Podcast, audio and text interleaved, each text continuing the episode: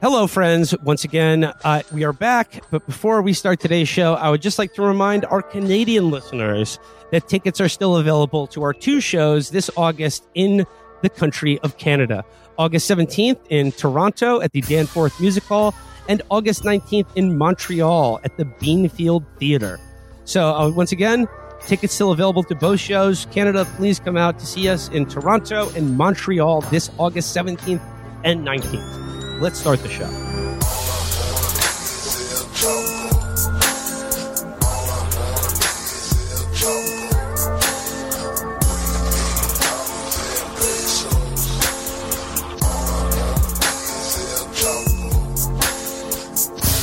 The fact that you buy a ticket and that ticket represents like your passage, your seat on uh, a travel that is uh, appointed to a certain time that you can rely on basically arriving in your destination at the appointed time. And then also you can bring a bag with you. Like now that basic service of like is is is reserved for like the special subscriber club. like forget like fuck first class. Like if you just want to sit and have like uh Wi-Fi or like something to charge your phone with while you wait at the terminal, like you have to be in like the the Delta Sky Priority Club. And no, you can't pay to be in that club when you arrive at the airport. You have to get their credit card for you have to get a credit card debt to Delta Airlines. To sorry, this is uh, you're, you're just tuning into uh, our new uh, the new the new show complaints about the way things are. things are not as good as they used to be. Everything's falling apart. Felix, hello. We, I'm I'm already Hey. rolling. I've got my mic. I'm recording as well. I figure you guys can have at it, but I'm here if you need any extra energy or whatever on on this app. All right. You can always use some extra energy. It's Monday, July 17th. It's Chapo checking in once more with you guys. Let's bless them, fellas. Matt is still on vacation. Just me, Felix, and Chris for today. But um, where to begin? Where to start today?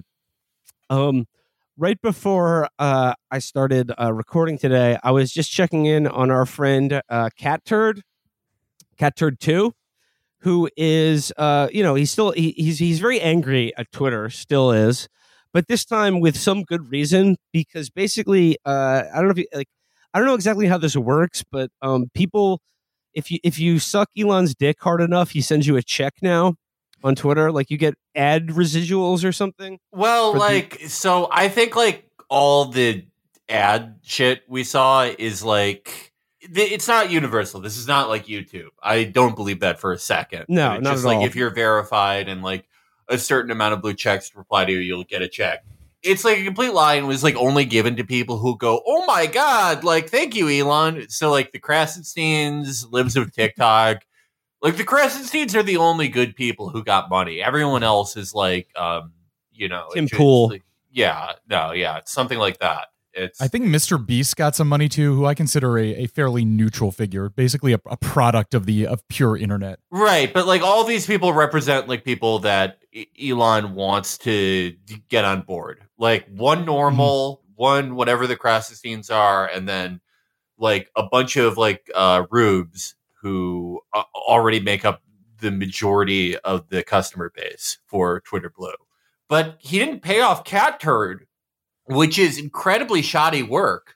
I mean, well, I mean, is it though? Because Cat Turd's been bitching about him nonstop for months now. So I mean, like, and now he wants a check. Well, I don't know. Like Cat Turd is I mean, he acquiesces to everything else that Cat Turd says.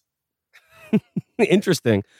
Uh, yeah, I mean, like, I'm I'm not so much interested in Cat Turd's like long ass response, and he's just like complaining about how unfair it is, and he's like, uh, you know, my my engagements and all the years of work I put into my uh, Twitter account. I just, I was just more, I'm I'm way more interested in the people who reply to Cat Turd because like checking Cat Turd's replies is like my favorite thing to do on Twitter, and I was just. I was just going through and seeing some of the people responding to cat turd, like cat turd heads, turd heads out there. and uh, the first thing I come across is a guy named Don Looney, Don the Biker six six, and his bio says stock trader, not financial advice, old man, lover of animals. I have a pet alligator, one shot, one miss. This guy is just like cooked Florida, just that that pure Florida. He sounds cool. I- Yeah. Um, okay, th- this is this is another really great display name. Adam Brimson Designs. And this is a guy. Uh, this guy with like a backwards hat and sunglasses, but it just says artist, crazy, right wing, conspiracy, extremist. That's Adam Brimson Designs, everybody. So, so I know that the line has been um, that you know Elon has lost Cat Turd. Like, what what is he going to do with his project now that he's lost Cat Turd? But is it possible? And I, I know that you know nobody's ever lost money betting uh, against Elon's stupidity, but is it possible that Cat Turd has lost Elon? Like, does Elon at this point just know that he doesn't actually need to pay this guy off because he's so addicted to the product that no matter what Elon does, he's only going to continue adding to the engagement. He's using the long tweets. He's continuing to post probably 18 hours a day. Like, you know, maybe to give Elon an, an ounce of credit, he's like, I actually don't need to cater to this guy because he'll always be back. I mean, like, uh, Cat Turd will be back uh, along with um, fans like Philip yes. LaFleche. Oops, I farted. uh, Ultra Mago Wordsmith, Carry America, Hodge twins, which are identical twin conservative comedians. It's it's all the same person, but uh, I, I I love I like Cat Turd's fans more than I like Cat Turd. I don't know. I like Cat Turd is more. I like him more than any of the other conservative figures because I like that he was in like a, a he was in some like bullshit like Steely Dan type band in the 70s or 80s called like, you know, the the musty grapes or some shit. Such a beautiful color wear upon your skin and the perfect shade of purple on a flower permanent. He's like lived a more complete life than yeah. the others, I feel like. I I like Catcher. I like that he I mean, all the other conservatives seem to have just immediately like started dick riding Elon, but Cat Turd, he has shown. I don't know if I'd call it integrity because he's just like ultimately complaining about nothing. Like he's just making things up and getting mad about them. But it's it's something, you know. Like he's I, I appreciate how he's like uh great elon's in charge and i'm being uh deboosted again all these things that I have no idea what the fuck they mean. I think he's um he's at least made Elon's life worse. and that I like that about him. Respect. Um all right, uh, the, the next thing I want to talk about is um sort of a sort of a pickup of Felix something you mentioned on our last episode uh in regards to that Groyper uh, claiming that Baz Luhrmann's Romeo and Juliet was ghetto Shakespeare, Shakespeare for black people. Yeah. Um, and this is an example of somebody who was so bereft of any connection to any human being that they're just like, they, they don't have the references or life experience to even be properly racist. I would just like to um, keep that in mind. Uh, Chris, I just shared this link in the chat. If we could bring up, this is Charlie Kirk talking at the uh, Turning Points USA conference over the weekend. Yeah, one second. And by the way, none of them believe in affirmative action. You're trying to tell me if Sheila Jackson Lee, ladies and gentlemen, uh, welcome aboard flight 781 with nonstop service from Houston, Texas to Washington Reagan National Airport. Uh, I want to tell you that we have Sheila Jackson Lee on board, and in the spirit of affirmative action, we have Ramon and Cadillac are your two pilots. They've never flown before, but they are black. Sheila Jackson Lee would be like, forget it, I'm off this plane. She would jump like, I ain't flying here. Okay. Uh, okay. Um, uh, um, you know, where to begin? Ramon, I thought he was going in an entirely different direction when he said Ramon. I've never, I mean, that like, this is the type of thing that you need to step down over. Not because it's yeah. racist, but because it's like, you don't know what you're doing. like, oh, oh, oh, uh, oh, is it one of those Estebans who's always wearing a do rag? like, what? I you you you did not have the ra- uh, racial knowledge to be leading TPUSA, and then Cadillac Cadillac is just. I mean, what what do you even say to that? I don't even think anyone's grandfather would bring that up as a black guy's name. I, I think he's I think he's thinking about like the Reagan era racist trope about welfare queens driving Cadillacs, but they didn't name their kids Cadillac. Or like Cadillac is his is his stock. it's just like you could tell he was pressed to kind of come up with something on the fly. And the fact that he came up with like a generally speaking a Hispanic name and then just a car he associates with black people, you're right. Like uh, his funders need to the, the, the board of TPUSA needs to get him out of there and bring in a real racist. Bring in a racist with some fucking uh, with some contemporary knowledge. Yeah, th- this is just. I mean, I don't know which is more egregious. I'm honestly going to say Ramon, just because it is. It's like it's completely whiffing. It is completely just literally picking the wrong race. Cadillac, at least, like I could see a guy who's been intubated for the last 30 years laughing at that. But Ramon, Ramon confused everyone for sure. Uh, and then uh, just just one final uh, pickup on things talked things discussed in our prior episode. Um, so uh, we on, on last episode with Seeking Derangements, we discussed uh, a gentleman uh, known as um, Andrew R. Fifteen. Well, I mean, this dovetails with last week's episodes in general because he went to go see The Sound of Freedom, and would you believe it? He now has a novel strategy to combat uh, child trafficking which is to confront any any parent and child he sees at a supermarket where the child is having a tantrum. Like if a child is throwing stuff on the ground because their parents won't buy them Lucky Charms, they're probably being trafficked. And uh, the, the, way to intervene there is to have like the sweatiest oaf imaginable uh, uh, um, stand his ground and like you know uh, approach at a supermarket like women and children armed to intervene in human trafficking. Uh, the sound well, of well, freedom. He, he said um, he didn't go as far to say uh, as far as to say like every child who's crying is trafficked, but he said nine times out of ten it's just like normal child stuff. But that one time out of ten, do you really want that on your conscience? So ten percent of every ten percent. every all children who are crying are trafficked and and warrants some sort of armed intervention um, he's further explicated um, because you know it was a bit it was a bit controversial. So he has another long ass post where he just says, "I may not have children right now, but I do want children of my own one day." And I found, and if I found out something like this would happen to my child, not only would I pray for the wrath of God would punish the trafficker, but also to every lazy and stupid moron that did nothing. This is why I refuse to do nothing if I hear a child screaming in the store. So forgive me if I'm a little concerned. so like it, it, it, his hypothetical children have been ha, have been trafficked and it's not his fault but it's everyone who's ever been around them. It's their fault for not rescuing his children that don't exist. He says here now i'm not some reckless vigilante that will take action the moment i hear a commotion. I know this is a very rare occurrence which is why i will be careful to discern a situation. But i also believe that when this rare occurrence happens we need to take action. We can't sit idle anymore if someone is actually in danger because no one is going to like it when something like this happens to themselves. And that is why the message of the sound of freedom needs to be heard. These traffickers and pedophiles are only getting bolder because they know that there's a lot of people out there that will do nothing, and more people do nothing, the more power to them. That is all I have to say about this. But like, has he done anything though? Because it makes it say, it makes it sound like he hasn't. Like he had, like no, he, he, just yeah. he just came up with this, and now he's he just like, saw the movie. Yeah, he just came up with this, and now he's like, every this has been going on this whole time. Ten percent of children are being trafficked, and no one's done anything. Like, okay, Andrew, why don't you go to the grocery store?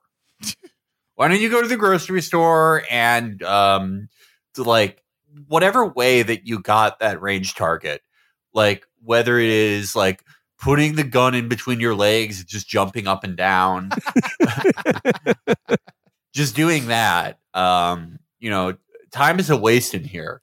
I mean, I don't want I don't want to sound a moral panic about movies, but I, I kind of feel the about the Sound of Freedom the way uh, people used to think about um, the Joker with Joaquin Phoenix, in that I think that this movie is likely to inspire violence of some kind. No, I mean, I mean, not really, but I, I, I have really enjoyed seeing the reactions to the Sound of Freedom, including continued videos of people showing up in empty movie theaters to be like, "What are they? Why isn't anyone here? What? what why, the air conditioning's on too too much or too little?" And just like, or just like something something's not right here. Something's happening. But I do think that this is like kind of the the future of all movie marketing. Is because like, look, I mean, like there's an actors strike now. So I, I don't know. I think studios should, it should just they should be buying tickets to their own movies. Like, like would the Flash have bombed so bad if Warner Brothers had done the the Angel Studios strategy of just buying theaters full of empty uh, seats to juice ticket sales? I don't know. They should. Well, I'm into so like yeah, uh, that was the libs of TikTok thing. Uh, she posted um, she was um going to the regular time to watch movies, which is like 11 a.m. on a Tuesday. Just nothing else going on. Uh, time to go see a movie. But she she like went in and uh, all the seats were empty because someone bought all the tickets. And she said, "What the fuck? This uh this said sold out and it's totally empty." But it's like, what would the function of that be? Like if George Soros is doing that. Yeah, that's what I was thinking. Like, what what is the theory here? like oh uh we have to prevent this by by uh we have to prevent this from spreading by word of mouth so we'll just we'll buy like tens of millions of dollars of tickets but no one will actually see it uh, yeah i think so it's like uh, the, the fact that the movie can claim to be commercially successful is irrelevant to the the cabal if they can prevent eyeballs from being sh- being this powerful message from being shared or the traffickers themselves are actually staking out the screenings. And then when good potential anti trafficking patriots show up to the screenings, they are trafficking them at the door away from They're, the movie. Okay. So that is why the movie theater is we, empty. We did we did say that last time. Uh, you, uh, when when you know Matt said that his theater is pretty empty. That's a possibility, but like I don't. They're just they're just throwing things like anything that happens is just like proof that uh, people are working against it. Yeah.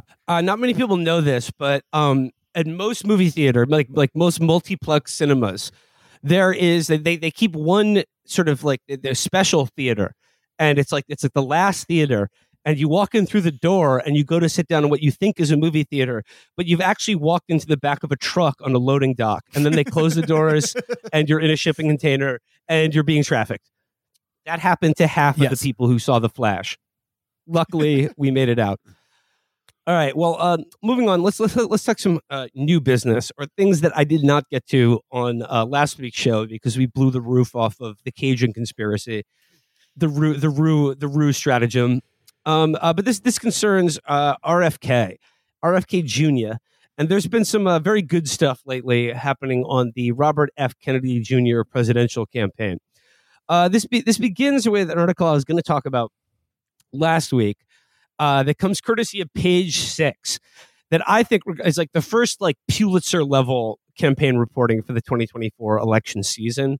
Uh, headline Robert F. Kennedy Jr. press dinner explodes in war of words and farting. uh, it's okay. Camelot, it ain't.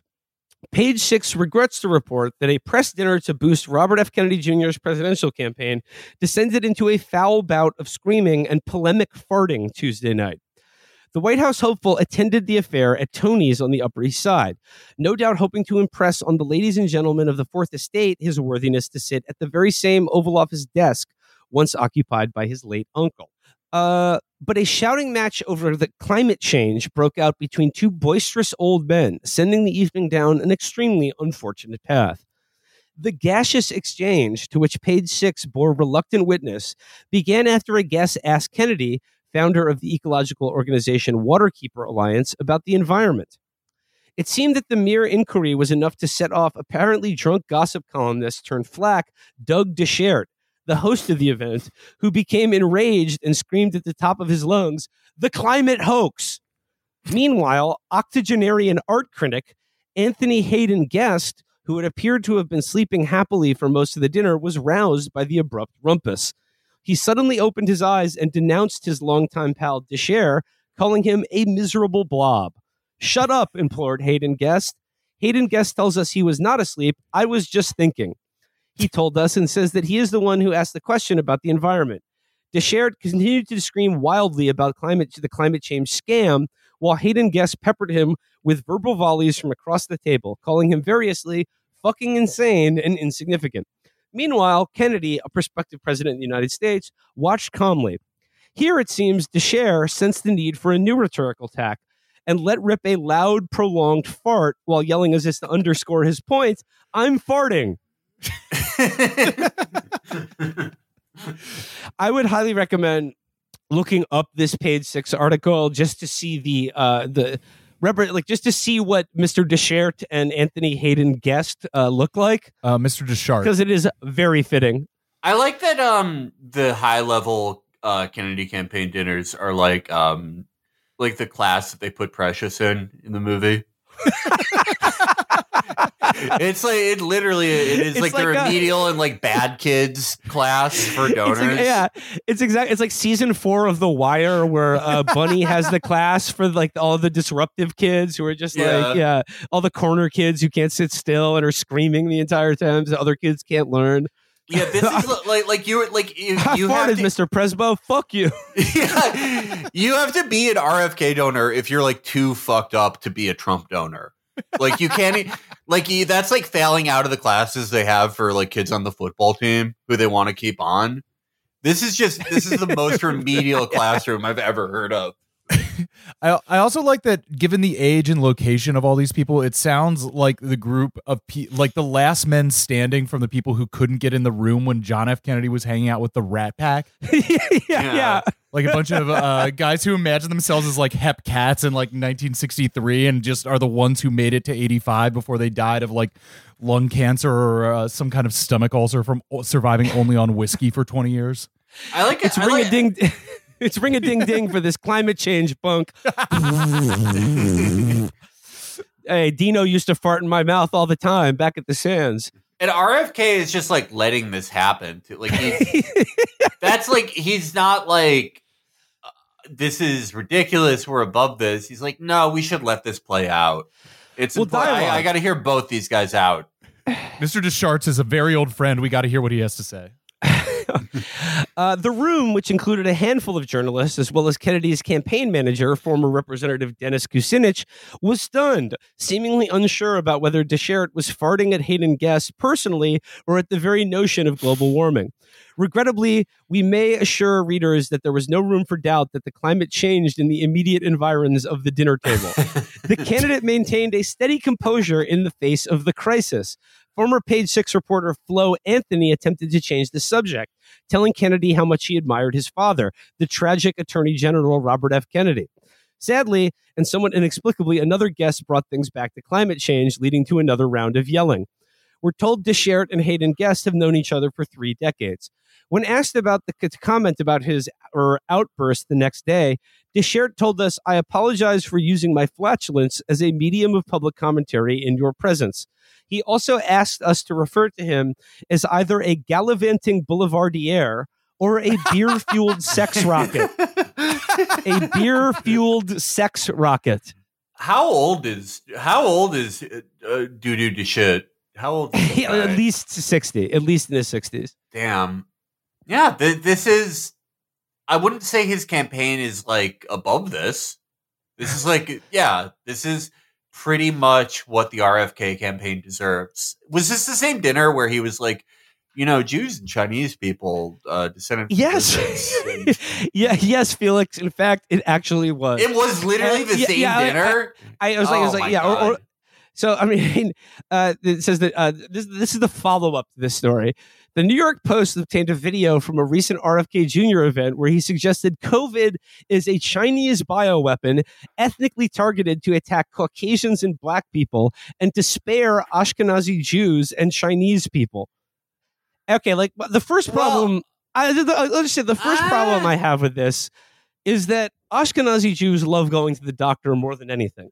So the idea that there would be a, a bioweapon to spare them from that is quite disturbing. Well, I mean, we still get to go to the doctor. We still like get to go to the doctor and get the shot. I mean, like RFK made this point in the worst way possible, but what know, was the point? well, I okay. I've never tested positive for COVID. No one in my family who's even gotten it has like even like felt sick ever. So like maybe but then, um, then I'm sure there's a counterexample of a different Jewish guy who, like, um, you know, uh, had to get uh, three limbs amputated because of COVID. So I don't know. We'll we'll have to we'll have to take it up with the scientific community. No, he um he did the thing I hate the most, which is like he said this. He said this was a bioweapon that was specifically made to exclude Jews and Chinese people. Um, and then was like, I didn't say that. The follow up here this is uh, ABC News. Uh, RFK Jr. accused of making anti Semitic racist claims about COVID 19, but insists he was misunderstood. In a brief phone interview with ABC News on Sunday, Kennedy insisted he was appalled. He said his comments about immunity had been misunderstood, specifically over how a news report implied he was talking about some ethnicities being spared. He also invoked his famous family's history of supporting Israel. My father was in Israel prior to the creation of the Israeli state and spent a lifetime fighting for Israel, fighting for its rights to exist and for a strong alliance with the United States, he said, adding, my own campaign, one of the primary themes of this campaign is to bring the Democratic Party back to its traditional support for Israel. There is nobody who is running for president today who is a stronger champion for Israel than myself. In an interview with ABC What an News, outsider. I can really see why they want to take him down. but okay, the guy he's got coming off the bench for him, oh boy, it's Rabbi Shmuley Boteach. It's the official rabbi of the RFK Jr. campaign, who they're uh, trotting out to said, um, that there's absolutely nothing anti-Semitic about what he said. He said, "Well, you know what, Bobby? I think the opposite is true. I witnessed the decimation of Ashkenazi Jews in the New York Hasidic community in Crown Heights. They lost 80 senior rabbis in the first month to COVID, all Ashkenazi Jews."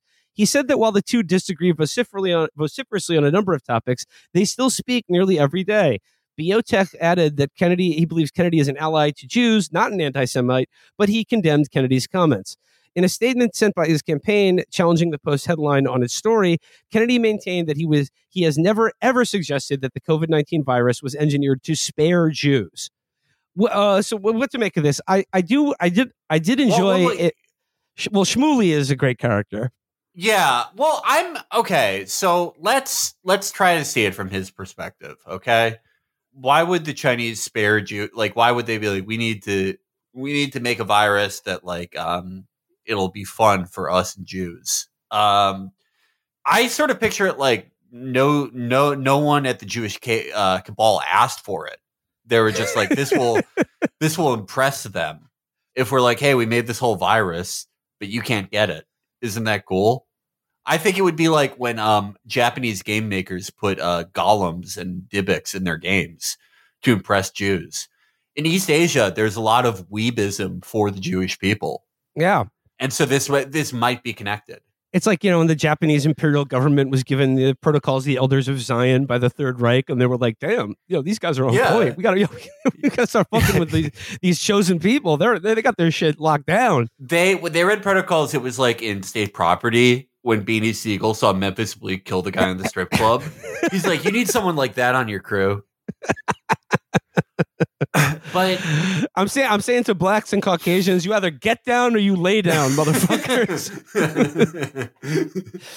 I mean, I don't know, like uh, like the whole like uh, Caucasians and blacks are more susceptible to COVID nineteen. I mean, like, is this just go? Is this going off the hashtag died suddenly? Like, you know, uh, sort of uh, where where you know prominent athletes or like Lance Reddick drops dead, and like that raises an eyebrow or two. I don't know because okay, like isn't is natural immunity like fine or not? Like what what what point is he making here? That COVID is still extremely deadly for like just regular white people and black people, but you shouldn't take the vaccine or Yeah. presumably like get intubated. But Yeah. you should you should take like I don't like the antibody shit that they did in Florida. I don't know, like I mean, ivermectin. I mean, once again, like it's something we've talked about on the show over and over again when it comes to COVID hysteria of either variety. What do you want from me? Like, what should I do? Give me some practical instructions about how to metabolize these claims that you're making. Because 90% of the time, it's just sort of like, fuck it. Like, I'm either going to die or I'm not. Who cares? Shut up. Yeah, and there's like he's so all over the place with this. Like I thought like if you're going to say like COVID's fake, fuck the vaccine, okay, but then going in a whole other direction where it's like, "Oh, actually it's um so dangerous that it's a racial bioweapon." Like, okay, then may- like maybe people should get the vaccine. What are you saying? You don't even know what you're doing. You're not even a good crank. He's so, I- he's so fu- like he can't do anything right. Shmuley Boteach is like the perfect person to be on board with the RFK Jr. campaign because like he's one of my absolute favorite characters, and one of my favorite things in the video he released. Um, sort of uh, supporting RFK and saying that he's not an anti-Semite. One of the examples he used that he couldn't possibly be an anti-Semite is that his father was killed by Sirhan Sirhan for his support of Israel. Le- less than a year ago, RFK Jr. said Sirhan Sirhan didn't kill his father and should be let out of prison. Well, that's like the one thing he's right about. yes, Like, Sirhan, like that is like okay, that like yeah, okay, I agree there. But everything else is just everything else. He like goes out of his way to be wrong on topics that usually don't go together. Like he's he's a combination of like Chuck Baldwin and the Constitution Party's positions in 2008, and then like J- Joe Lieberman. It, Yeah. it is it is the candidacy for no one. Well, it's like you know, it's uh, it's it's for someone. It's there. There are there are people out there. His David message Sacks. is is resonating. Yeah. Um, RFK also got in hot water last. I mean, like th- this one's kind of stupid. It says Twitter ignites after RFK Jr. calls Ice Cube influential civil rights leader. And you know he got his photo taken with him and stuff. And Ice Cube wanted to clarify that he does not. It was, was not an endorsement. But I mean, like uh, th- this seems kind of like the more tepid RFK Jr. controversies. Ice Cube, Ice Cube, I, I, Ice Cube was a neighborhood activist. Yeah, He- he's also rid he's of- also an he anti-vax guy. I'm I more care about his work where he like rid the neighbor the neighborhood of uh, Debo. They Yeah. got rid of those gangbangers in Rancho Cucamonga.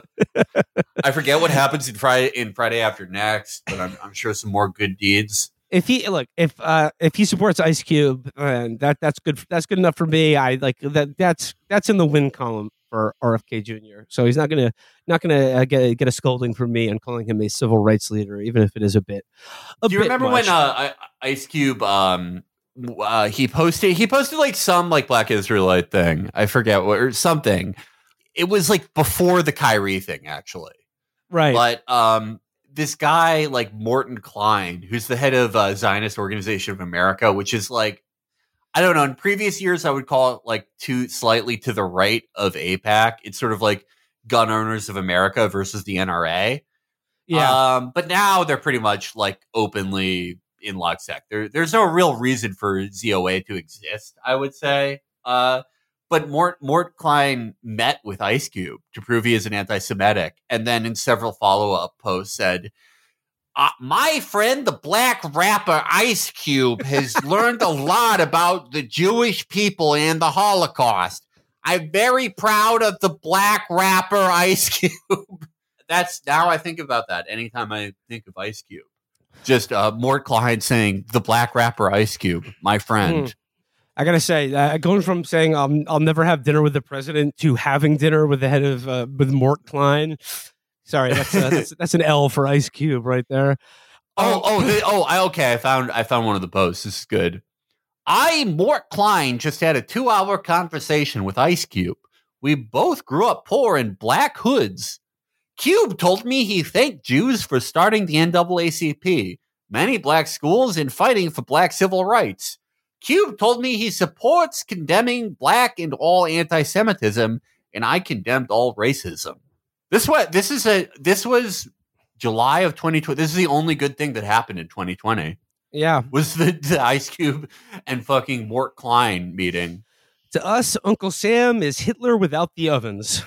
It's my favorite Ice Cube line. Uh, well, moving on from um, RFK Jr., let, let, us check in on the DeSantis campaign. And uh, the first thing I need to talk about is we need to break down the provenance of the video of DeSantis going, mmm, hungry. Okay, so that because because that- apparently it is it, fake. it, is, it is fake, but it's like I choose to believe it's real. it feels realer than any. Like it doesn't it doesn't feel fake. You know how different is that from like the weird faces he makes and the off-putting things he always does?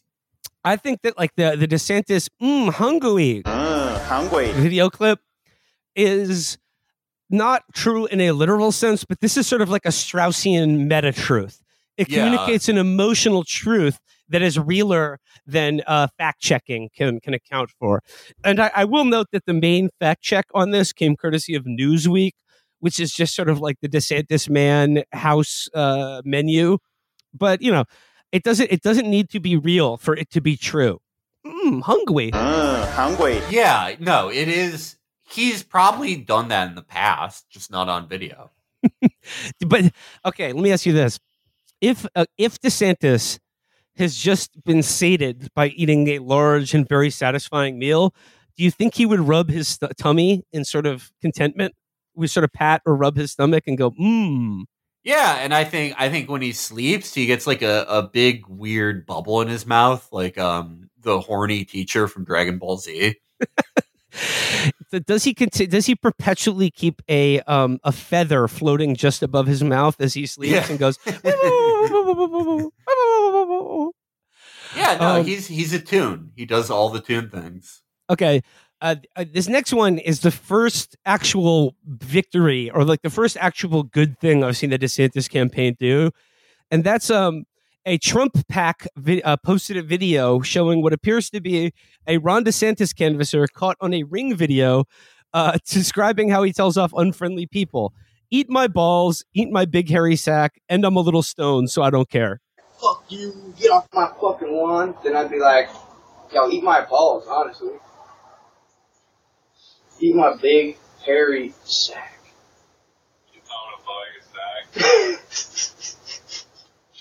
That's and I'm a little stoned, so I don't. So there's like a, a rude DeSantis teen um, uh, telling people as he knocks on doors to suck his dick. He's high. Fuck you.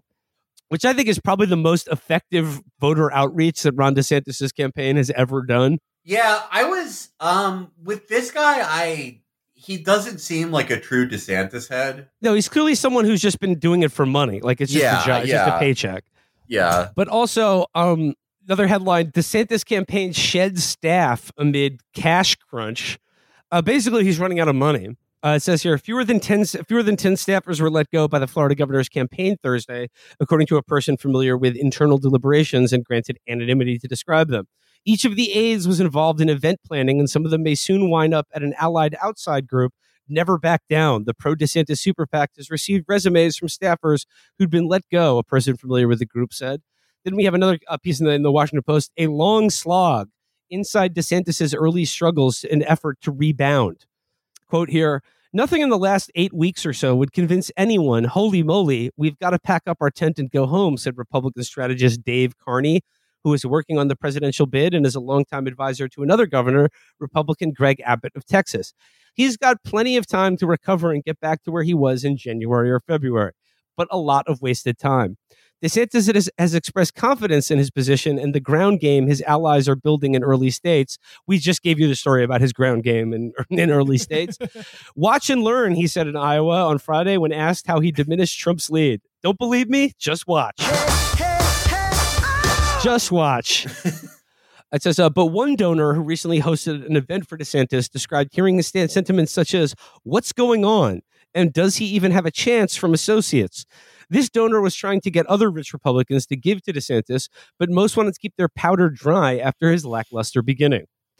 Still, even attendees at DeSantis events have been drawn to Trump's charisma, and the former president took the opportunity to draw contrast, joking that his rival needed a personality transplant. On the trail, DeSantis can be brief with voters and terse with reporters. And just to um, uh, crown off the latest DeSantis news, I got a real kick out of this. Is um, this is a blog uh, done at the National Review by Rich Lowry. Like I, I, I say a blog post. This is more like a Twitter post. I was like, this is the sum total of Rich Lowry's uh, like little posts on the National Review. It says here, the only problem Ron DeSantis has is that he's running against Donald Trump. There's been a lot of conversation about the DeSantis stall lately, and it's true. He didn't get a big bounce from his announcement. There are various reasons advanced for DeSantis not getting more traction, some of which have validity. He's not an electric campaigner. He's emphasized his anti woke agenda to the exclusion of other important things. But we aren't looking at a campaign with the flaws of a highly touted campaigns that have flamed out over the years. No, I think the biggest problem he has is that Trump still has a grip on the party, and loosening it is an enormous and very tricky task. If Trump weren't in the race, DeSantis pretty clearly would be the front runner. That doesn't change the situation, obviously, but we should be clear about what's going on. So that that's his problem. Um, he would definitely be in the lead right now if Trump wasn't also running for president. yeah. If we lived in an entirely different reality, Um, another article: Rupert Murdoch begins to suspect DeSantis is actually a loser. and then, like they also said, like a lot of this, these big money GOP donors are starting to look at Tim Scott, This is courtesy of Politico. Top donors souring on DeSantis start looking to Tim Scott. Good luck. Uh, ju- just like in, like just looking at him in general, or like for a particular role. They're just they love looking at him. It says here, uh, the, oh, oh, Haim Saban. Oh no, it does Andy Sabin, a, a metal mogul and Republican metal mogul and Republican contributor, says of Tim Scott, he's the one guy running who's got some personality and charisma. His delivery is terrific. That is the Sabin- main thing people think with Tim Scott is charisma. But basically, yeah, it's just um DeSantis uh, continues to circle the drain. Um, got no charm, no personality, and he's uh, we'll see how he rebrands. Uh, did you see like the DeSantis campaign put out a video that was attacking Trump on his like support for LGBT inclusion in the Republican Party? Yeah, I saw I I saw that, and it was interesting because um, well, you know my favorite guy, Scott Presler, the Persistence. Oh, the persistence, yeah. yeah, he replied to that, and he went, um, it's a pretty good question. I thought, like, what do you think of me? Because you know, Presler is how effective I don't know. He seems to always go to these places where uh, Republicans like lose Senate races by like forty points, and he's like, well, I'm going canvassing but he's like this openly gay Trump guy who's just inf- disgustingly positive and goes around doing all this shit. And it was like, okay, like, is there a place at the party for the weirdest gay guys who have ever lived? All the Trump gay guys from 2016, like Scott Presler. But then, more interesting than that, a bunch of like just normal Trump people, like the regular shitheads you see that just like buy blue checks and like Trump, but aren't like media figures, were they were just openly saying like this is unnerving and like and turns people off and is just like pointlessly hateful, which I, I found very interesting. I don't know, like that's probably like mostly just because it's like in opposition to Trump, but it is. uh, We have said that before that like DeSantis is so off-putting and like just cruel for the sake of cruelty that it turns off like even people who like share most of his opinions. Yeah, and it's just like, like the, the thing is, like Trump did very well with the message that he wasn't a normal Republican and that he was like inviting gay people and not white people to like. Remember what he said? What do you have to lose? You know, hop In- on in- board, right, hop on It- the get get out, get down with the party. In 2016, in 2016 Trump won because he was seen as more moderate. I don't think that exactly will happen again, but it is like you know, even though it's a stupid reason to vote for him, that is an important it's an important piece of the formula. And it's something that like just no one will ever see with DeSantis, I don't think. And uh, the last thing I want to talk about in regards to the um, Republican uh, primary is uh, remember that guy Burgum, N- n- Doug- Doug is that his only name? Oh, Doug, Doug- Burgum. Who is this again? He is the uh, North or North or South Dakota governor who's running for the Republican nomination. Doug Burgum. We talked about him like two weeks ago. I mm, uh, do not remember him. yeah, he's the governor of North Dakota, who is, you know, d- uh, despite our awareness, uh, running for uh, the Republican nomination for president. Okay, says inside the GOP presidential candidate gift card ploy, turning campaign finance upside down. Doug Burgum, the Republican governor of North Dakota, is running for president, but he has a problem. Most voters don't know who he is. Burgum has a solution for that to make a splash on the debate stage. But there's another problem. The Republican National Committee requires at least 40,000 individual donors as one of its criteria for allowing a candidate on the debate stage. And Burgum is far from a household name who could gather all those donors. So Burgum, once again, come up with a novel solution. He wants to give 50,000 campaign donors $20 all purpose gift cards in exchange for a $1 contribution. It's a million dollar gambit that could work a lot more effectively than spending 1 million on meager on a meager number of television ads. But the clever strategy could create its own set of thorny problems, according to experts who say it may not be legal. Beyond that, the RNC may not find it meets their new donor requirements for qualification. Some believe the scheme, while perhaps unsavory, does pass legal muster as a campaign expense. Burgum would not need to qualify for the debate if he weren't a candidate, they said. So, in that hmm. sense, his expenses pass the FEC's irrespective test. Other experts, however, have argued that the ploy appears to be a reimbursement scheme which would violate the straw donor ban, contributions in the name of another person. And some said it could add up to an en masse conversion of $950,000 in campaign funds to personal use, which would be another serious violation. So basically, they, they're going to give you $20 to donate $1 to his campaign. So if any sort of, I don't know, entrepreneurial listeners, that sounds like free money to me.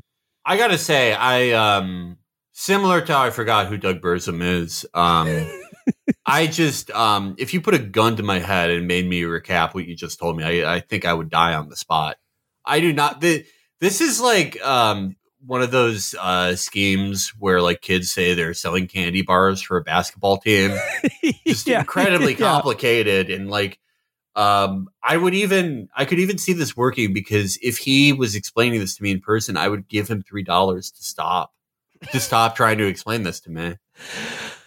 Well, it's already working. I mean, like you, you've been made aware again of who Doug Burzum is. So I mean, An in a in a very strategy? literal in a very literal sense, I guess. You know, I'm aware. Yeah, nothing else. I just associate him with like um the feeling of um being taught a card game. I guess, but he's you know we're talking about him again.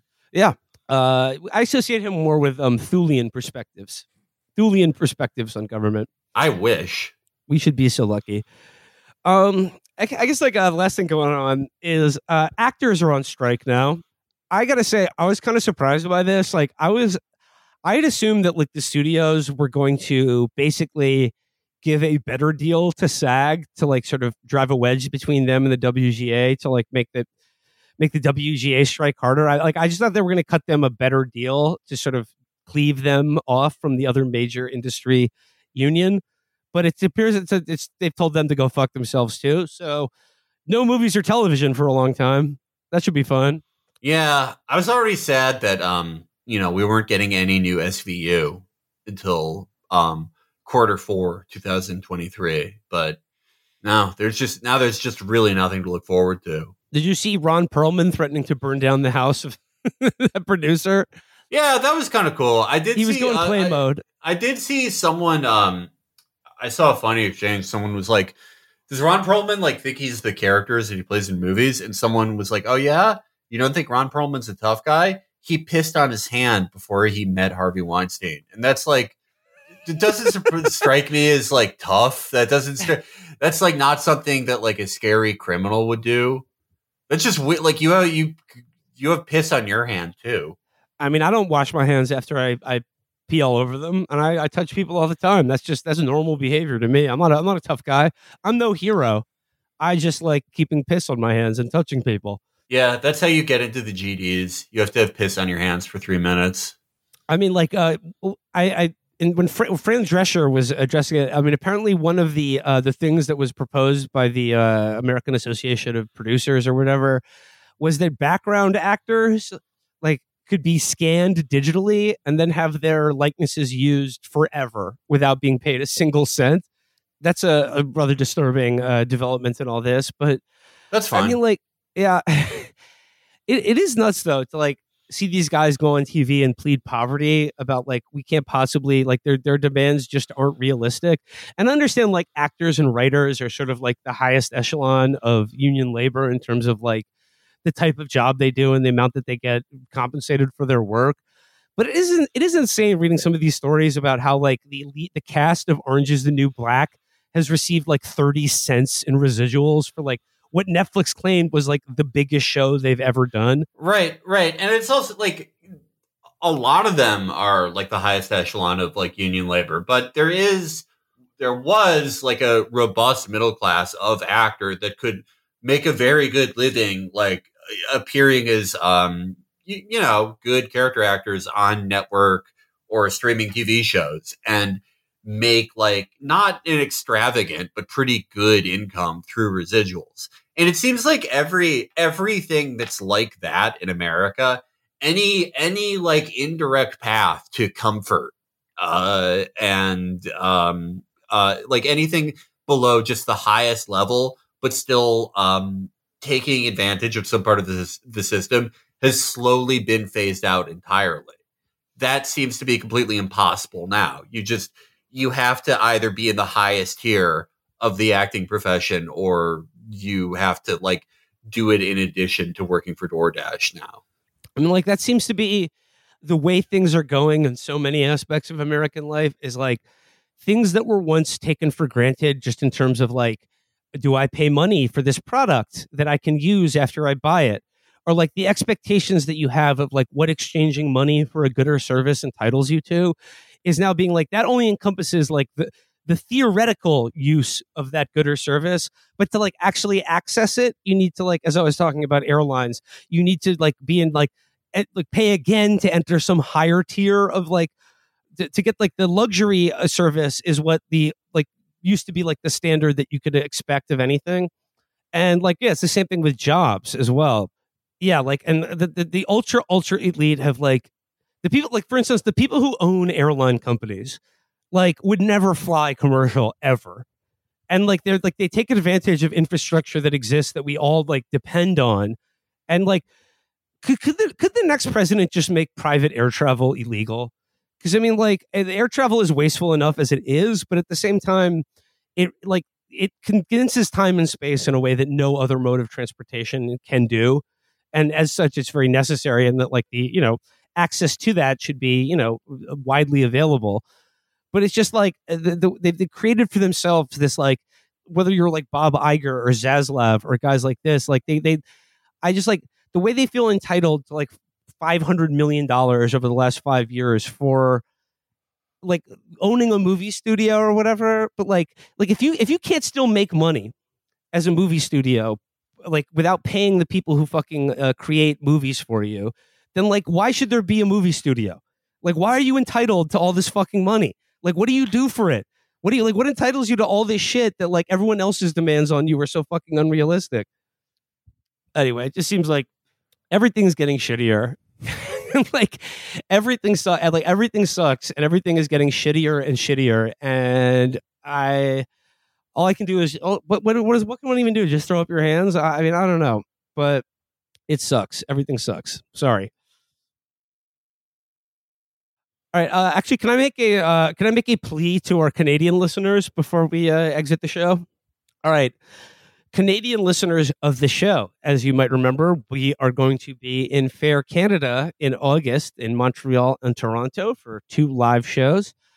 I would like to um, ask our Canadian listeners of the show to um, suggest to me who are your favorite awful Canadian media figures who are the best shitheads in the Canadian media? Opinion columnists, TV presenters, people who I can like, people who I can uh, sort of give. I, I, would like to give an accurate and uh, full-bodied rundown, or I'd like to make a selection from some of your choices of the worst members of of, of the people that you have to deal with and see on TV in Canada all the time that I maybe not be so much familiar with but I would like I would like you to email chapotraphouse at gmail.com. Use the subject line uh, Canadian shitheads. or and just share with me some links to, you know, keep it brief. Like, you know, just give me one or two people of your favorites and send me links to columns that you may think would be uh, funny for us to explore on stage in Montreal and Toronto. So yeah, chapotraphouse at gmail.com. Subject line Canadian shitheads. Uh, Chris, is there still tickets available? Uh, there are tickets available. The Toronto show uh, on August 17th at the Danforth Music Hall is almost sold out, but I think that we're actually going to release a handful more tickets uh, in the next few days. Uh, Montreal tickets still available. Uh, despite our Ticketmaster bungle saying it was sold out almost immediately, we do have uh, a fair amount of tickets left for that. Get those while you can. All right, gentlemen. Uh, that does it for today's show. Uh, talk to you again soon. Bye bye before I get off this. The motherfucker who said we're going to keep this thing going until people start losing their houses and their apartments. Listen to me, motherfucker. There's a lot of ways to lose your house. Some of it is financial, some of it is karma, and some of it is just figuring out who the fuck said that. And we know who said that. And where he fucking lives. There's a lot of ways to lose your house.